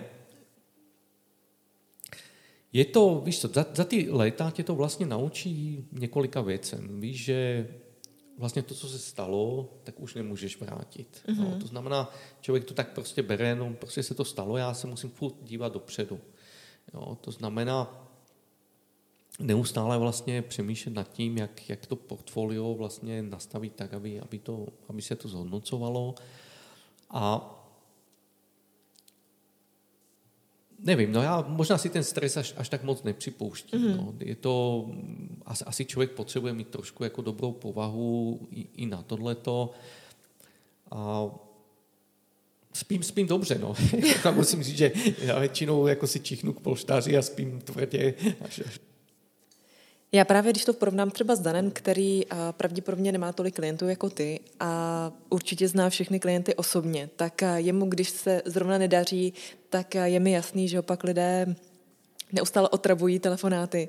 Nicméně u tebe, vzhledem k tomu, že ty tam máš 70 tisíc klientů, tak když nejsou moc spokojení, tak asi nevolají přímo tobě, ale spíš těm bankéřům, takže ty tam máš nějaký jako distanc, který si držíš od těch klientů, že jo? No, to je určitá výhoda vlastně ty, ty struktury, ve které já pracuju, že samozřejmě je to nějakým způsobem rozdělené a de facto já, dokud se mi klient jako vlastně sám nepřizná, tak já ani nevím, jako kdo je mým klientem, protože zase jedna z těch věcí, tak jak vlastně to funguje, je, že my, my ty data vlastně o těch klientech nemáme jako správce. No, je to vlastně vždycky Takže nemáš vůbec přístup k tomu, aby si viděl, kdo třeba konkrétně má a u tebe peníze. Jo, to, to vlastně celou tu evidenci vede, vede ten obchodník. Samozřejmě je to česká spořitelná, ale z našeho pohledu oni jsou za zdí, my jako vlastně na ty data nevidíme. Oni vedou ty registry vlastně mm. cených papírů a pokud mi ten klient sám neřekne, že, že má u mě uloženo, tak já to vlastně nikdy nevím. Mm.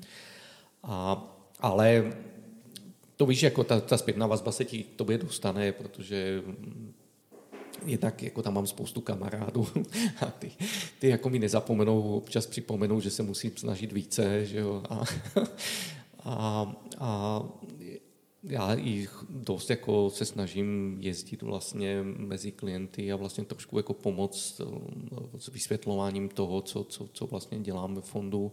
Takže tu zpětnou vazbu jako dostanu, ale samozřejmě nemám, nemám to, že že by mi někdo, jako na mě skutečně to telefonní číslo nikdo nemá, nemůže mi zavolat, nemůže mi jako říkat, pane Jajek, včera to spadlo o procento, a, jo, ale a to je vlastně i to, co já se snažím vlastně, když chodím prezentovat, vysvětlovat, protože ona jedna věc je v investování, jako vlastně ten můj cíl je neustále to portfolio vlastně udržovat tak, aby z tohoto okamžiku někam do budoucna mělo nějaký potenciál zhodnocení. Mm-hmm. Ale já nikdy nemůžu jako zohledňovat vlastně ty individuální příběhy těch lidí a já vlastně nevím, že, že oni to, já nevím, před 6 měsíci tam vložili a za dva roky to chtějí vybrat. Jo, to, to jsou vždycky věci, které si musí vlastně tyhle ty lidi řídit sami a my jim říkáme, jako to optimální, co můžou dělat, je vlastně pravidelně investovat na vstupu a pravidelně vybírat na výstupu, mm-hmm. protože tím si eliminují právě to riziko toho, že zrovna když ty peníze potřebují, tak jak na portfoliu se objeví nějaký virus, který jsou 40% níž mm-hmm. a je to problém. Jo. To, jsou, mm. to jsou prostě bohužel věci, které s investováním souvisí a vlastně kdyby neexistovaly, tak zase ten výnos toho investování by nikdy nebyl takový, jaký je. Jo. Mm. To jsou spojené nádoby. No a takže v tomhle jsem jako trošku skutečně odstíněný no, od, od toho stresu. A jak se k tomu staví vedení, když fond zrovna neperformuje? No a já musím říct, že naštěstí mám jako velice dobrý šéfy, který jako tomu zase rozumí a samozřejmě oni zase ten tlak jako někde mají od svých šéfů. Mm-hmm. No, Protože je, já si říkám, že když ten fond neperformuje, tak se hůř jako propaguje mezi, uh, no, mezi no, klienty. No, no, no. Tak uh, mě právě zajímalo, jestli tam je nějaký tlak pak, uh, pak zvedení. No, všichni to musíme ustát, jako mm. neustále vysvětlovat. Ono právě v tomhle je jako to investování strašně specifické, že to mm. není činnost, kdy jako, a jenom proto, že se mi dařilo minulý rok, že se mi bude dařit příští rok. Jako ty vazby tam takhle nejsou. Jo, té, a já jsem to jednou jako vlastně přirovnával i třeba k něčemu, že, že člověk, když staví domy, je prostě architekt, no tak postaví deset domů a, a žádný mu nespadne. Jo. No, ale já jako během deseti let, jako ta pravděpodobnost, že tam budu mít jeden rok, který je špatný, to je, to je strašně vysoký. Mm. No a co je jako ještě nejhorší, je, že vlastně, eh, že jo, když jako by tomu architektovi jeden dům spadnul, tak nikdy se mu nestane to, že tím jedním domem schodí těch dalších deset. Jo. Mm. Ale to je, v investování se to stát může. Člověk jako, a je to slavný příklad, vlastně Bill Miller, velice slavný investor, který v letech vlastně 1990 až 2005, 15 let po sobě, dokázal překonat index S&P 500, což je vlastně bráno jako neuvěřitelná záležitost. Mm-hmm. No a ještě o to víc, že vlastně to bylo takové to období, kdy na začátku 90. let vlastně ty trhy se chovaly jinak, pak byla internetová bublina, kdy zase se trhy chovaly jinak, pak vlastně došlo k splasnutí bubliny, zase se to chovalo jinak ty roky 4-5 začaly energetické akcie. To znamená, to prostředí se neustále měnilo. Člověk by řekl, že s jedním stylem si nemohl vystačit. Ale jemu se povedlo vlastně těch 15 let po sobě neustále přidávat hodnotu. Mm-hmm. A pak vlastně přišly tři roky 6, 7, 8, které skončily jako Lehman Brothers, kde on vlastně během těch tří let celou tu nadhodnotu dokázal vlastně ztratit. A to je, to je jako v této profesi jako strašně, strašně těžký, že jako skutečně to může přijít. Bill Miller doteďka vlastně stále zpravuje fondy. Je to člověk, na jehož knihu já jako až vyjde jednou, tak, tak se strašně těším, protože vím, že už tenkrát jako vlastně říkal, že kdyby v roce 2006 a mohl odejít do penze a mluvil by se o něm jako o dalším Petrovi Lynchovi, takže mě víc zajímalo, prostě, kde našel tu sílu se znova jako zvednout a, a znovu jako vlastně pracovat. Jsou to, jsou to věci, které, které bohužel jako i, i k tomu patří. Mm. No a, a je to pak o tom, že jo, v té v struktuře, jo, že jo, lidi, vlastně moji přímí šéfové, tak jako ty mě léta znají, vidí, co dělám, navíc tomu investování rozumí, rozumí, že prostě vždycky jsou některé věci, které člověk nemá pod kontrolou. Samozřejmě já v, jako v těch investicích udělám nějaké chyby, ale pak jsou i věci, že člověk investuje nějakým stylem a ne vždy ten styl vlastně eh, je tím trhem jako přijímaný. Mm-hmm. No, jsou různé styly a někdy prostě nějaký styl funguje lépe, nějaký funguje méně lépe. No a hold, jako prostě člověk jako musí v těch horších obdobích vysedět mm. a mhm. trpělivě jako vlastně se držet toho svého stylu, protože to nejhorší podle mě, co je, je vlastně neustále přeskakovat. Jo. A myslím si, že pak se člověk v tom ztratí. Mm. No a, a samozřejmě jako prostě ty, ty špatné roky jako k tomu, k tomu patří. Mm. A zase, no my, my se snažíme jenom, jenom to dál jako vlastně investorům vysvětlovat, že, že svým způsobem, kdyby tohle to nebylo, tak to je, to je prostě všechno to, co to investování vlastně dělá. Jako bez toho, bez toho člověk eh, má ten výnos, který má. Jak je platově ohodnocená tato pozice?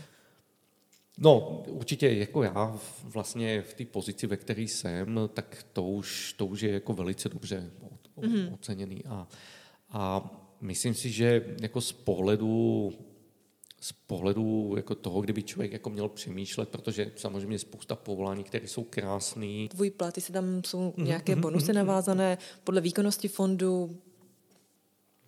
No, ono, ono je to tak, že vlastně i v tomhle už nějakým způsobem do toho zasáhla regulace, mm-hmm. Uh, ale standardně, standardně, tak jak to, myslím si, vypadá ve většině společností, je, že člověk má nějaký základní plat a pak má vlastně nějaká výkonnostní kritéria. Mm-hmm. Třeba v našem případě ty kritéria jsou, že se vlastně díváme na roční a tříletou výkonnost a to buď ve srovnání vlastně s nějakým benchmarkem, máme vnitřně definované nějaké srovnání, mm-hmm.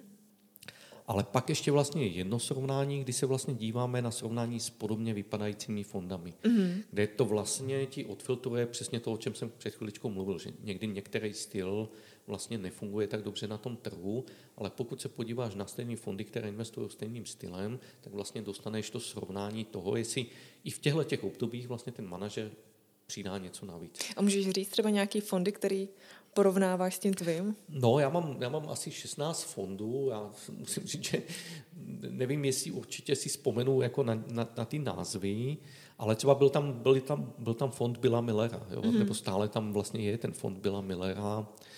Všechno jsou to fondy koncentrované. Já vlastně, když jsem je vybíral, tak jsem chtěl přesně, aby to byly fondy, které mají zhruba těch 20 až 40 společností, a aby investovali ve Spojených státech mm-hmm. primárně. A, takže byla takhle nějak nadefinovaná skupina. A oni vlastně občas některé ty fondy zanikly a my jsme jich nechtěli mít jako moc, protože ono se to pak blbě udržuje ale těch fondů je 16 a vždycky, když nějaký zaniknul, tak jsme tam přidali nový, akorát jsme vždycky do toho hodnocení vlastně to kritérium bylo takové, že jsme říkali, tak dobře, když tam přidáme nový, tak ten nový musí být aspoň o kousíček lepší, než byl ten, který mm. zaniknul. Mm. No, aby, aby se vlastně ta kvalita ty skupiny jako nezhoršovala mm. postupem času. No a většinou jsou to, jako jsou tam i takové ty renomované, renomované správci jako Fidelity, ale, ale spousta je tam právě takových těch butikových správců, jako je třeba Dan Glady, že, mm-hmm. že vlastně ta investiční společnost rovná se jeden fond. Mm-hmm. To tam mám taky hodně. Myslím si, že ty jména jako asi moc lidem, lidem neřeknou. No a a skutečně to rozpětí, jako já teď jsem se, myslím, před týdnem jsem se na to díval, tak tam máme jeden fond, který je za tu existenci 800% v plusu mm-hmm. a máme tam fond, který je minus 40% po 14 letech. Mm-hmm. Jo, je tam velké rozpětí vlastně ve výkonnosti a, a samozřejmě to souvisí právě, právě s tím, že ty fondy jsou takhle specifické, jsou koncentrované a hodně skutečně záleží na tom, vlastně ta odchylka od toho trhu je větší než u těch standardních fondů. To mhm. znamená, záleží na tom, co ten manažer vymyslí. No a typicky vlastně, když, když se pak jako díváš na nějakou tu strukturu, tak dalo by se říct, že asi půlka nebo někdy je to větší část, ale málo kdy jako vlastně ta, ta bonusová složka by měla být vlastně taková, která tě, která tě motivuje, mm-hmm. měla by být aspoň stejně, stejně velká, nebo přibližně stejně velká, jak vlastně ta platová složka. Mm-hmm.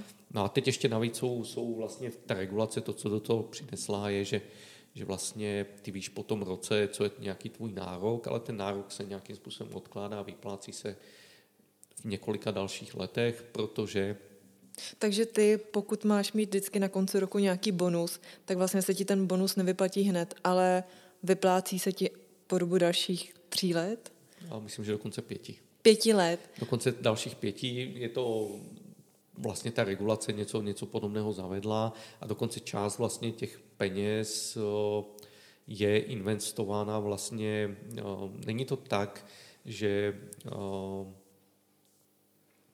Úplně v optimálním světě by to mělo vypadat tak, že vlastně část toho bonusu by měla být zainvestována do toho fondu, který spravuješ mm-hmm. a vlastně ten se ještě zhodnocuje a ty de facto jako vlastně dostáváš ty podílové listy. Jo. Mm. Ale samozřejmě vzhledem k tomu, že v tom investičním světě jako spousta těch fondů, které se spravují, nemusí úplně odpovídat ty strategii, tak jak by si si ty chtěla spravovat svoje vlastní peníze, mm. což je můj případ, ale u spousty třeba mých kolegů není, tak většinou se v každé té investiční společnosti vybere jeden fond, který je takzvaně reprezentativní a na to se naváže jako část těch bonusů. To znamená, mm jako část těch bonusů je zhodnocovaná, část vlastně dostáváš vyplacenou, část je odloženě vyplácena. Je to jako velice, velice složitý no, systém. Koukám. A já musím říct, že vždycky pak jako teď, no už to funguje asi 4 nebo 5 let, tak vlastně když dostanu to zhodnocení, tak se mi tam objeví, nebo ten bonus letter, tak se mi tam objeví asi 6 nebo 7 položek, kde vidím jako prostě, co je částka z kterého roku a odpovídá čemu, jo. Mm. A, jo, ale, ale víš co, já si myslím, že je to samozřejmě tak, že na, naštěstí ta práce je dobře placená, mm-hmm. to, mhm. o, to, o tom žádná, ale myslím si, že je to jako s každou práci, že člověk jako to nemůže úplně dělat jenom kvůli, kvůli těm penězům, mm-hmm. jo, že tu práci musíš mít ráda, ale výhoda toho, tyhle ty profesi je to, že když se to naučíš, tak samozřejmě si můžeš zpravovat svoje vlastní mhm. peníze. Mm. A ty máš uh, všechny své peníze ve fondu, nebo máš jakoby nějaké svoje extra portfolio, které si spravuješ v, sám? Uh, je to tak, že já samozřejmě mám nějakou, jako, nějaký úspory pro případ, kdyby se mi něco stalo, a vlastně, když fond vznikl, tak vlastně všechny nové peníze, které od té doby jsem vlastně spořil, jsem říkal na penzi, tak to všechno jako vlastně jde do fondu. Mám ještě historicky, je tam nějaká stará část, vlastně, co, co jsou co jsou peníze, které no, jako předtím jsem měl to svoje vlastní portfolio a to tam stále tak nějak jako vlastně zůstává. Mm-hmm. A jenom to, jenom to někdy jako vlastně obměním, že když vlastně, ale de facto jsou to ty samé společnosti, které mám které mám v portfoliu fondu Top Stocks. Mm-hmm. To znamená, když tu samou společnost ve fondu Top Stocks jako prodám, no, tak ji prodám i z toho svého soukromého portfolia. Mm-hmm. Ale všechny, všechny vlastní nové úspory, které jako vlastně už alokuju, tak alokuju do fondu Top Stocks a je to, je to vlastně ta, ta hlavní složka pro mě. No a Víš, to je, to je prostě, jako v této ty profesi podle mě tohle je ještě cenější, než, protože samozřejmě, když je člověk dobrý architekt, mm. tak jako umí postavit domy, ale postaví si jenom jeden svůj dům, jo? jako nestavíš to na, na počkání, mm. jako každý rok jeden. Jo? To samý dobrý chirurg, asi se nechceš pod jako operovat, ale tady jako podle mě to největší kouzlo je v tom, že, že časem jako prostě to bohatství ty rodiny jako se nějakým způsobem kumuluje a ty víš prostě, jak s tím nakládat. A řekl bych, že možná to je ještě, ještě, ještě cennější než všechno, všechno ostatní. A je to, je to takový jako určitý bonus tyhle ty profese. Jaká je uh, tvoje náplň práce denodenní? No. Protože já si říkám, že asi spousta lidí si myslí, že ta práce portfolio manažera je trošičku víc sexy, než vlastně je. Že ty většinu času trávíš asi tím, že něco studuješ, něco čteš. Když vezmeš tvůj den od, od rána do večera, jak jako samozřejmě ta představa většiny lidí je, a, a jsou, to, jsou to takové ty slavné filmy, ať už Vlk z Wall Street, nebo já nevím, záměna, nebo prostě vše, všechny tyhle, ale já jsem vždycky říkal, že to, co nejvíc jako vlastně vystihuje naší práci, je vlastně ta scéna rozpuštěný, vypuštěný film slavný, kde sedí inspektor Trachta že jo, s, s, asistentem Hlaváčkem a sedí a že jo, přijde se na něho podívat táta, který ho hraje Hrušínský a teď vlastně se kouká, jak, jak oni vlastně pracují. No a oni si tam sednou a teď jako si sednou a, a začnou přemýšlet. Jo. No a táta říká, jako dobře si syn vybral, je v teple, má klid. Jo. A, a svým způsobem jako tohleto, tohleto vystihuje vlastně tu naší práci. Jako ta naše činnost je vlastně o tom přemýšlet. Jo. Mm.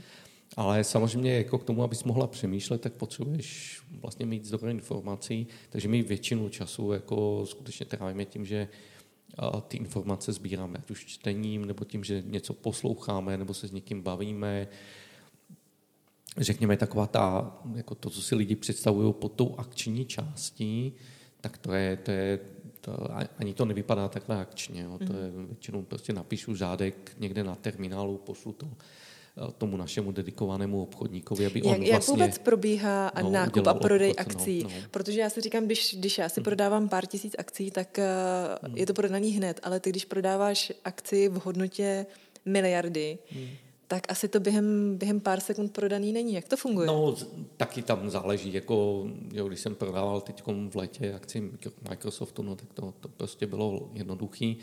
Ale samozřejmě ten fond vyrostl, trošku, trošku to způsobuje, no, řekněme, problémy v tom, že už do některých společností nemůžu investovat a některé, které... A, jako... a to z jakého důvodu?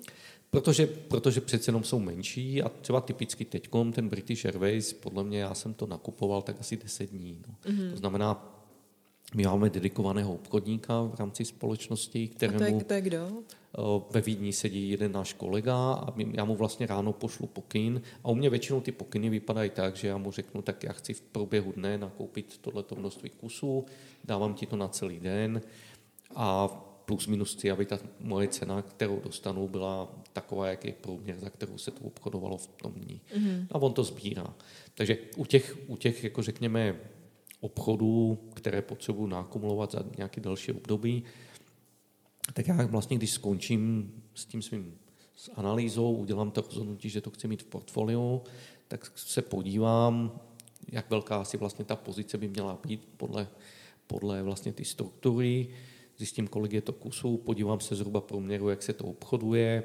Samozřejmě nechci jako vlastně v rámci toho obchodního dne být vidět, jo, protože ono není dobrý, když člověk je takový ten většinový, ať už prodávající nebo nakupující. No a podle toho... A důvod, proč nechceš být vidět? No, protože na tom trhu se pohybuje spousta právě jako třeba arbitražerů nebo uh, takových těch krátkodobých spekulantů. Mm. A mhm. oni, když vidí, že tam je někdo, kdo ty, kdo ty akcie nakupuje, no tak úplně stejně, jak já jsem se v roce 94 motal někomu, kdo sbíral ty majority, tak oni by se mi motali do toho a samozřejmě mm. by něco koupili a pak by mi to za hodinu přeprodali o něco vyšší cenu. Mm. Takže je dobrý jako nebýt vidět, když, mm. když to člověk jako nakupuje. No, takže já třeba Takže nechci pak být, nakupuješ po pěti procentech jako za den? Nebo nechci, jak, jak nechci máš? mít větší objem nikdy jako 5% mhm. třeba mm. obchodního dne, abych tam byl sám. No a takhle si to rozpočítám a pak, pak vlastně už dalo by se říct, že je to úplně manuální. Já ráno přijdu do práce a jedna z těch věcí, vlastně, která s tou práci souvisí, je, že ráno vlastně člověk dostane z účtárny výpis, že kolik peněz mi přišlo nebo odešlo vlastně od podílníků, vidím seznam všech těch obchodů, to se nějakým způsobem zadá do systému a srovnám si cash flow, srovnám si portfolio a pak si říkám, dobře, tak tady mám tolik peněz, tohle to chci nakupovat, pošlu objednávky a pak už se de facto vlastně věnuju studii. No, je s tím přece jenom je s tím nějaká jako administrativa a pak je s tím vlastně i uh, my máme, my máme vlastně, taky jsou pravidla vlastně něco, co, co mu se říká jako nejlepší exekuce, mm. to znamená, zase ten člověk je vlastně na to dedikovaný a on de facto pak ty brokery sleduje, jestli skutečně postupují podle toho, mm. času na časy vyhodnocuje, Ukaz, ukazuje se, že skutečně to dává smysl, protože nás jako portfolio manažerů je tam 15, mm. Mm-hmm. jo, mít svého vlastně dedikovaného obchodníka, navíc jako vlastně i pak, když jako za celou skupinu vyjednáváš s těma brokerama, no, tak ty podmínky vlastně vyjednáš vždycky lepší, než kdyby jsme si to vyjednávali každý sám. No ale primárně to je o tom, že vlastně ta moje práce je vymýšlet ty nápady, ne už je realizovat. Jasně. A jak no. řešíš situaci, když prostě trhy padají a ty by si teďko si řekl, že teď potřebuji v tuhle chvíli. Pro... Nebyl ve ztrátě 60% během uh, několika no. málo dní. Problém je vlastně, a já jsem to, že, jak jsme měli letos konferenci a workshop, tak jsem to tam ukazoval, že vlastně to byly čtyři týdny, během kterých to vlastně konec února, první tři týdny v březnu, kdy to mm-hmm. padalo a ty trhy spadly nějakých já nevím, 30% ten největší index, 40% ty menší indexy, ale to prostě není tak, že to padá každý den a mezi tím jako byly dny, kdy to třeba šlo 8% nahoru. Mm-hmm. No. A to, je, to jsou ty věci, které ty nevíš, že ty jako samozřejmě ex post, teď už víme, že to prostě spadlo 40%, že to bylo přesně tyhle ty čtyři týdny, ale já si pamatuju, že někde na tom dně, v tom březnu, jsem si vůbec nemyslel, že už jsme na dně, že se tam už nikdy nepodíváme, nebo v rámci letošního roku nepodíváme. A to je, to je těžké. Tam jako ta šance, že se člověk splete, je velká. A zase jako moje zkušenost je ta, že vlastně v obdobích takových ty větší volatility, což je ať už panika nebo euforie, člověk může strašně lehce udělat chybu. Mm-hmm. Jo, a, a tam se ti moc nepovede něco zachránit, ale spíš jako třeba to, co já jsem jako na tom jaře dělal, bylo, že jsem vlastně už přemýšlel nad tím, že až se ty trhy začnou normalizovat, kam se to posune. Jo, vlastně snažit se je vlastně ty svoje investiční nápady stavit na mnohem lepší predikovatelnosti, nebo na tom, kdy ty trhy jsou mnohem lépe predikovatelné mm. a ty máš větší šanci vlastně se nesplést. No, a, ale technicky jako kdybych tušil a měl jistotu, že zítra ty trhy spadnou o 50%, tak jako nebyl by problém, jako myslím si, asi těch celých 20 miliard bych nedokázal prodat, ale on, oni zase třeba existují jiný, jiný nástroje, že ty můžeš prodat nějaké opce na index, pokud by tam jako vlastně ta premie, která za tu opci se platí, nebyla velká, mm-hmm. tak teoreticky bych dokázal vlastně proti tomu portfoliu postavit i během jednoho dne nějakou jako obcí, mm-hmm. nebo tolik obcí, že když by to spadlo, no tak já bych sice na portfoliu prodělal, ale na těch obcích bych vydělal a vlastně to portfolio by zůstalo zajištěné. Mm-hmm. Jo, to, to by asi šlo. Samozřejmě ten celý problém je v tom, že, že ono to v reálu takhle nikdy nefunguje. V těch obcích jsou schované ty prémie. Ty prémie právě jsou funkcí toho, jak lidi moc se bojí toho, že to spadne. A v dobách, kdy jako všichni tuší, že, že možná to spadne, tak ta prémie je strašně velká. Mm-hmm. No ale když to nespadne, tak ta obce po nějakém čase vyprší a ty vlastně o tu prémii, kterou si zaplatila, přijdeš. No. Mm-hmm. Takže bohužel jako není, není na to jednoduchý, jednoduchý nástroj takový, kdyby člověk jako řekl, že beztrestně, beztrestně jako z toho může utéct, aniž by na tom rozhodnutí nemohl udělat mm. chybu. Jo. No a prostě to je, to je přesně investování, že vlastně v investování se člověk musí smířit s tím, že občas, občas jako ty špatné rozhodnutí udělá a dalo by se říct, že jako klíčem k tomu úspěšnému investování je dělat co nejméně těch jako mm. špatných rozhodnutí. Mm. Co podle tebe je portfolio manažera? No, já si pamatuju, že, že kdysi, myslím, že to byl Kostolány, on říkal, myslím, že to bylo 4G nebo nějak takhle, a ono to bylo v Němčině, že to bylo mít peníze, mít eh, gedult jako trpělivost, mít gedanken jako myšlenky a mít glück jako štěstí. Jo? Protože samozřejmě někdy jako i to štěstí vlastně potřebuješ. No, někdy se prostě fakt stane, že no, já si pamatuju, to bylo v 2008, vlastně těsně před finanční krizí mi najednou jako převzali jednu firmu, z ropného sektoru, která jako kdyby tu akvizici dělali o 12 měsíců později, no, tak ta cena by byla někde, já nevím, na 20%. Jo. Hmm. Takže někdy jako se prostě i tyhle ty věci jako, ti takhle jako přijdou proti tobě. No a myslím si, že to takhle je. Člověk jako fakt musí mít, já tomu říkám, takovou jako zdravou zvídavost. No. Potřebuješ um, ty jsi vlastně četla, že jo, biografii Da Vinciho, mm-hmm. že jo, od Isaacsona, no a to je jako, já když jsem tu knížku četl, jsem si říkal, no to je, to je jako on by byl skvělý investor, jo, protože tam se to moto jako popiš e, jazyk datla, jo, tak jako to je, to je přesně ta vlastnost, kterou jako člověk, jako investor potřebuje, jo, že prostě tě jako zajímá, jak, jak věci fungují. Mm. Bez toho jako k těm myšlenkám jako vlastně nepřijdeš. No já jsem četla no. Mikulášovu knihu a no. právě jsem no. vlastně narazila na to, co kolegové o tobě říkají. A uh, oni vlastně říkají, že nejvíc na tobě oceňují píly, trpělivost, sebevědomí, analytické myšlení a ochotu se neustále učit. No, jako, dalo by se říct, že to, to, to je všechno, co asi potřebuješ, no, že že tu trpělivost potřebuješ k tomu, že když jako poznáš, že skutečně občas některé věci nevídou, tak člověk musí jako mít tu trpělivost si počkat na ty věci, které výjdou. No, protože oni, jako to je skutečně běh na dlouhou trať. No. To analytické myšlení bez toho, bez toho to skutečně nejde, protože no, a, a, asi je to takový ten základní důležitý předpoklad. No, Co? ochotu se neustále učit, no ale na druhou stranu to je jako podle mě to krásný jako na tomhle povolání. Jo. Já prostě to, není to takový to, že někde jako vlastně zapadneš do nějakého povolání a, a vlastně celý život děláš jednu a tu samou činnost. Jo. Tady, mm. a i, i co je super, se potkáš jako s lidma, jo, že já jsem teda Steve Jobse už naživo nezažil, ale myslím si, že kdyby teď žil a já jsem měl na investorskou konferenci, no tak bych mohl sedět v sále a poslouchat. Jo. Mm. Slyšel jsem Bernankyho, slyšel jsem uh, guvernéra vlastně britské banky Kinga, slyšel jsem uh, Jelenovou mluvit naživo. Takže jako, a, a to, jsou, to jsou jako, řekněme vlastně lidi, kteří nějakým způsobem tě dokážou inspirovat, pak samozřejmě všichni ty Eh, lidi, kteří založili nějakou firmu novou, inovativní, no tak to je, to je radost se s nimi potkávat. Mm. A, a v tomhle jako to povolání je strašně krásný. No. To, to, to je něco, co... A jako je to ta odměna za to, že když se chceš učit, tak jako máš šanci se potkat vlastně jako de facto ty lidi jsou takový tvoji mentoři. No. Mm. Jako sice, sice nemáš úplně tu osobní vazbu, ale, ale k těm informacím se dostaneš a můžeš si od nich vzít vlastně to, co, to, co oni považují za nejlepší. No.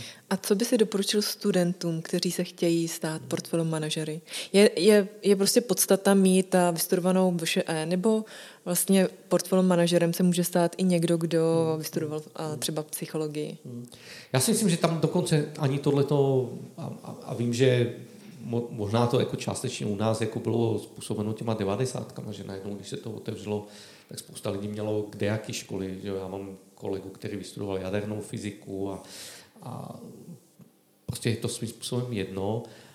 A, a dokonce vím, že i, i venku jako jsou lidi, kteří mají třeba nějaké humanitní vzdělání mm. a mhm. pak se vlastně k tomuhle tomu nějak dostanou nebo lidi, kteří vystudovali že právě v těch biotechnologických fondech, jako kolikrát lidi mají jako spíš medicínské vzdělání. Mm-hmm. A tu finanční stránku jako si schopna se vždycky naučit. Samozřejmě jako nejde to bez ní, takže není to úplně, úplně předpokladem.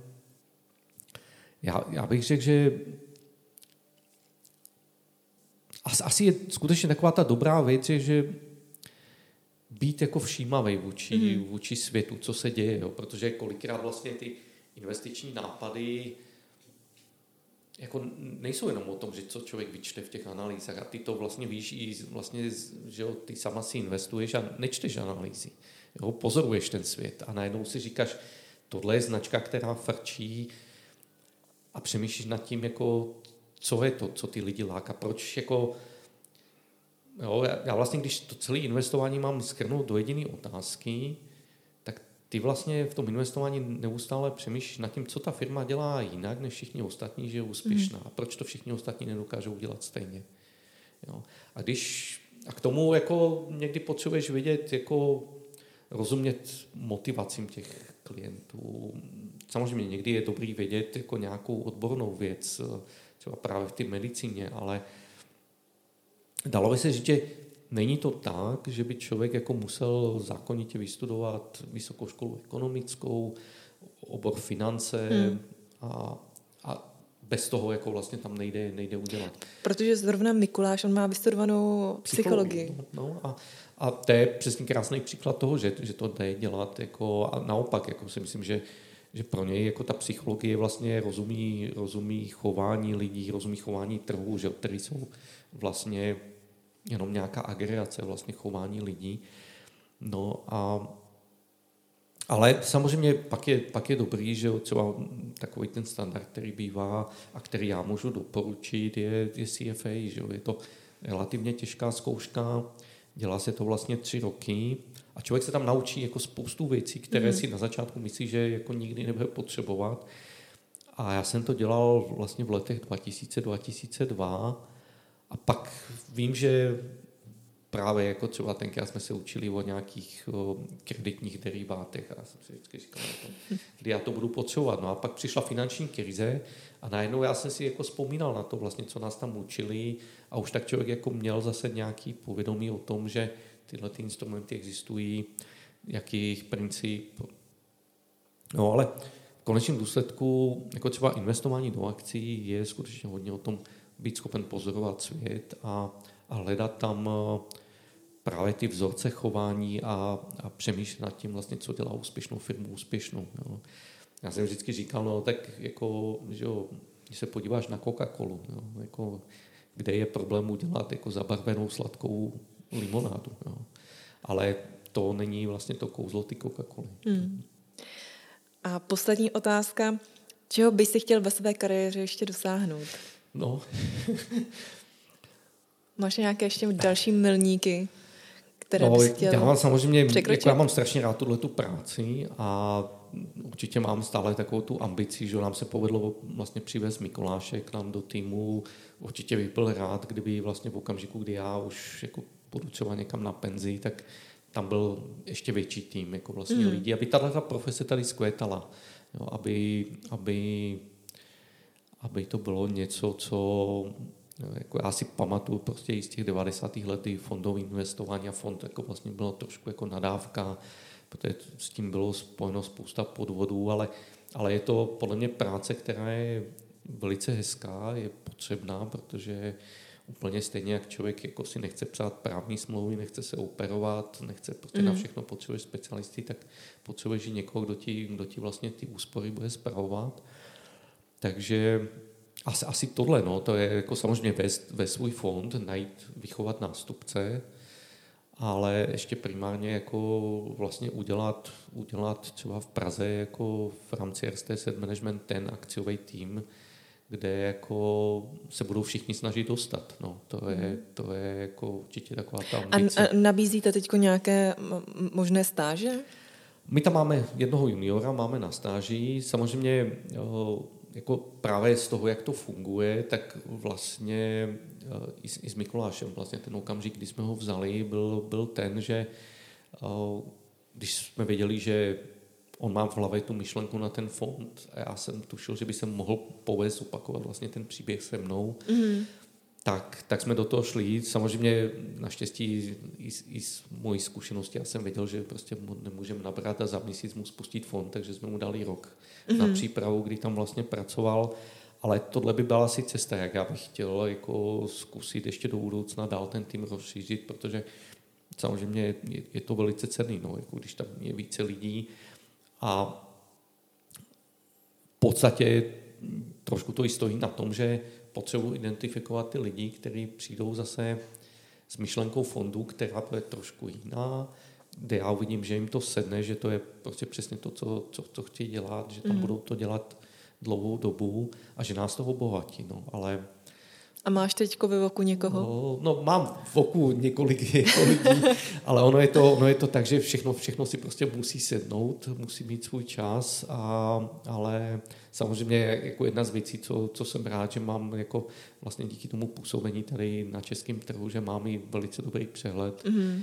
o, o těch, a těch talentů, jako to, to jsem strašně rád vlastně díky České investiční konferenci, že všichni tyhle ty talenti dostávají prostor jako dál růst. No. Super, tak jo. Já děkuji moc, Karlenko.